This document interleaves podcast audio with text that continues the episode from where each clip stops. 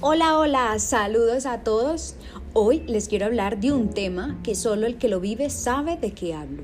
Si no es su caso, probablemente este mensaje no te llegue, pero por favor compártelo. Te juro que cuando una relación amorosa se termina, lo último que quiere hacer la gente es publicarlo. Así que alguien de tus contactos podría estar atravesando esta difícil, macabra, horrible situación. No estoy exagerando, sé de lo que hablo. Se acabó tu relación. Quiero decirte que tu relación no se acabó aún. Lo que se acabó es el día a día con esa persona. ¿Cómo así? Sí. Tu relación sigue ahí en tu mente, construyéndose unilateralmente, pero sigue ahí. Como primera cosa, quiero que sepas que todo ese dolor que sientes es normal y quizá vendrán días o momentos más fuertes. La fecha de su cumpleaños, el día del aniversario, el día de tu cumpleaños, el día que se miraron, el día que no se miraron, la canción que se dedicaron, en fin. Nada sirve. Tus familiares se preguntan, ¿por qué? Tus amigos hacen comentarios preciosos como, pero si se veían tan lindos juntos. Y eso entra como un cuchillazo al alma. También, y quizá de las cosas más pesadas de sobrellevar, es la mente racional. Tu mente racional tiene preguntas insoportables. Entonces acudes a llamar al que era el amor de tu vida, a buscarlo, a querer saber de él o de ella. Empiezas a hacer preguntas como ¿qué pasó? ¿Qué hice mal? Muy bien. Acá te he narrado unos pequeños sucesos que vives o que acabas de vivir.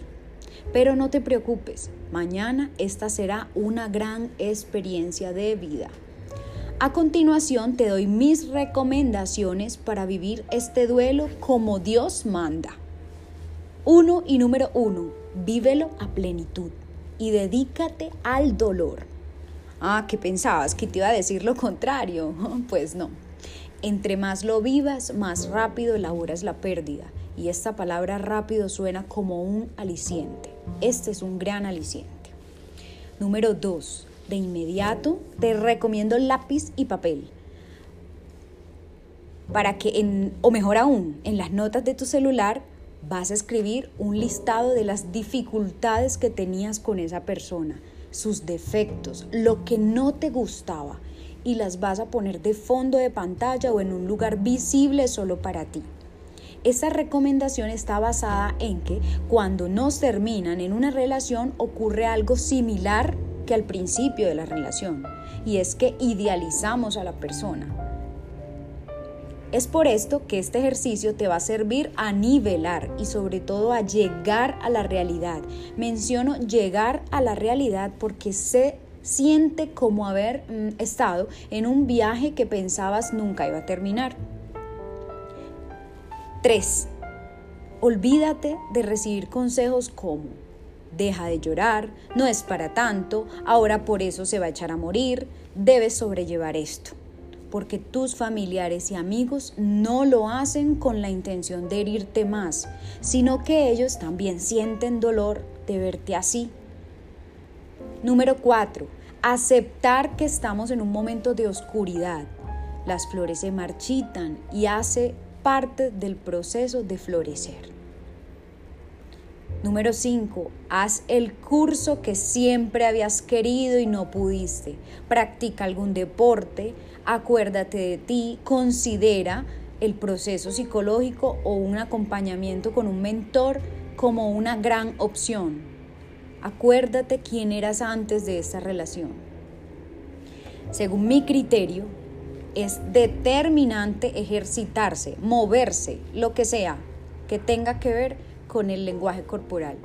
Es muy importante, pues necesitas canalizar esta energía. Número 5. No desesperes porque el tiempo pasa y tú aún sigues pensando en esta persona. Bastante tiempo pasará y seguirás recordando. El tema es que no vas a olvidar a no ser que tengamos amnesia.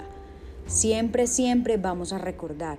Pero el medidor más top es cuando hablas de la experiencia y tu voz es perfecta, no se quiebra. Ese día es un gran día. Quiere decir que has llegado a una etapa muy poderosa y es la aceptación y el aprendizaje. Y llegará otro día más poderoso aún, y es el día que tu vida está siendo tan interesante que pasan los días y a tu expareja ya no la piensas. Si sientes que esta información te llegó al alma, quiero que cuentes conmigo. Escríbeme al correo vanescorsia.gmail.com y cuéntame tu caso. Te sentirás mejor también. Te espero en Instagram en arroba la psicosexualidad. Un abrazo. Fue con todo el corazón hablarte de este tema. Te habló Vanessa Escorcia. Gracias.